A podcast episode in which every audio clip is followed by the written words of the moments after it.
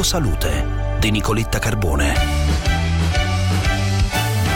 Depressione, uno studio dimostra che il sistema immunitario è un bersaglio su cui agire per migliorare il trattamento delle forme depressive. In linea con noi il professor Francesco Benedetti, responsabile di un'unità di ricerca in psichiatria e psicobiologia clinica, professore di psichiatria all'Università Vita Salute San Raffaele, che ha condotto lo studio. Buongiorno professore. Buongiorno. Qual è la novità del vostro studio? Ma la novità è che noi abbiamo usato come bersaglio per curare la depressione il sistema immunitario. Già da tempo si sapeva che dal 30 al 50% dei pazienti che soffrono di depressione ha uno stato infiammatorio e si erano sperimentati antinfiammatori bloccando il sistema immunitario per cercare di curarla, ma con risultati molto incerti perché bloccare il sistema immunitario può anche far danni.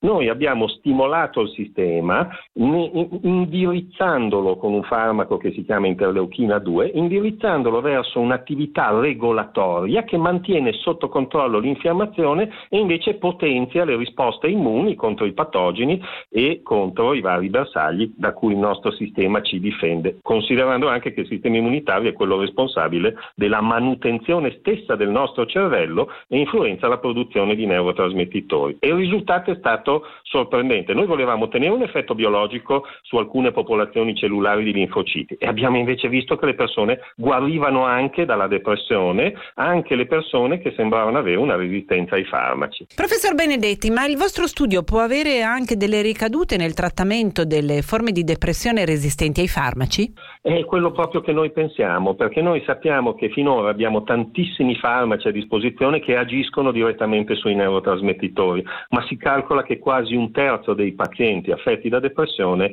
ahimè, non ne tragga un grande beneficio. E da qui la ricerca di nuovi bersagli. Abbiamo scoperto che il sistema immunitario è in grado di condizionare l'attività dei neuroni nel produrre neurotrasmettitori e quindi a monte siamo andati ad agire direttamente su quello e continuiamo ad andare avanti. Ad esempio adesso nel momento in cui abbiamo appena terminato questo studio ne stiamo già facendo un altro con un altro immunomodulatore, si chiama minociclina e eh, l'arruolamento è tuttora in corso, quindi chi è affetto da depressione resistente al trattamento e con elevati valori di infiammazione può rivolgersi anche a noi ed essere arruolato in questo studio. Tutte le informazioni sono sul sito dell'ospedale San Raffaele. Grazie professor Benedetti. Benedetti, alla prossima, buona giornata. Grazie a lei, buona giornata.